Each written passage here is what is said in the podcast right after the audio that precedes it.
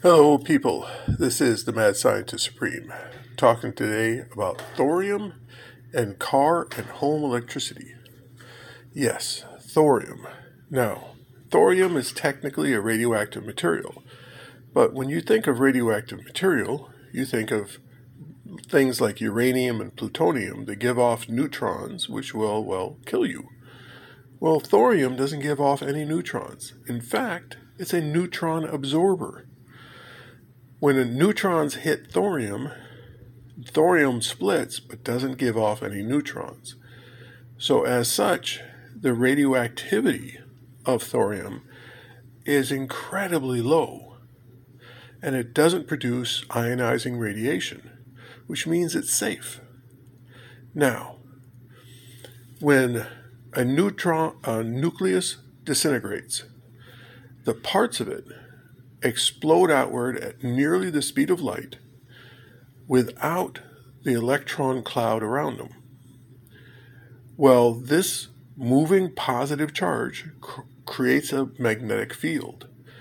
Now, if you surround a piece of thorium with magnetic bubbles with superconductors, so that as the particles travel past the superconductors, the superconductors will then absorb the energy of that passage of that particle and turn it into electricity, slowing down the particle.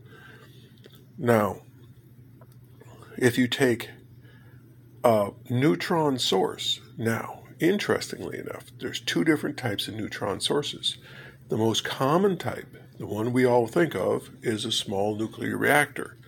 Well, we don't want to use that. Nuclear reactors give off a lot of neutrons in all directions. But a you can take and accelerate protons, send those protons through an electron cloud, and when a proton hits an electron, it becomes a neutron.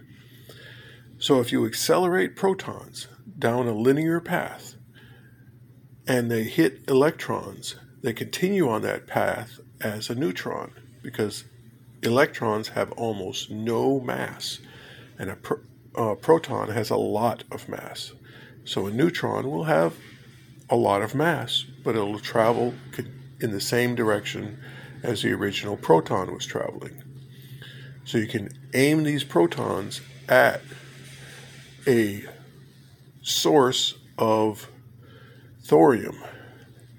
And let's say the thorium is only as big around as a toothpick and as long as a chopstick.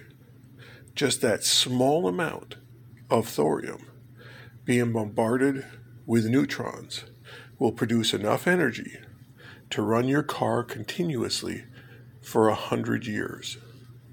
It could run your house for a hundred years. Now, it's real easy to generate directed protons, and then after the protons go through the electro- electron cloud, the vast majority of them are going to stay as protons because proton electron interaction is actually quite rare. Using magnetic fields and electrical fields, you can flip these traveling protons back and recycle them. Just have them going through a circle, back and forth, back and forth. But the ones that do hit the electrons become neutrons. Send them down that thin uh, corridor of thorium. They hit thorium. Thorium separates into several different nuclear particles.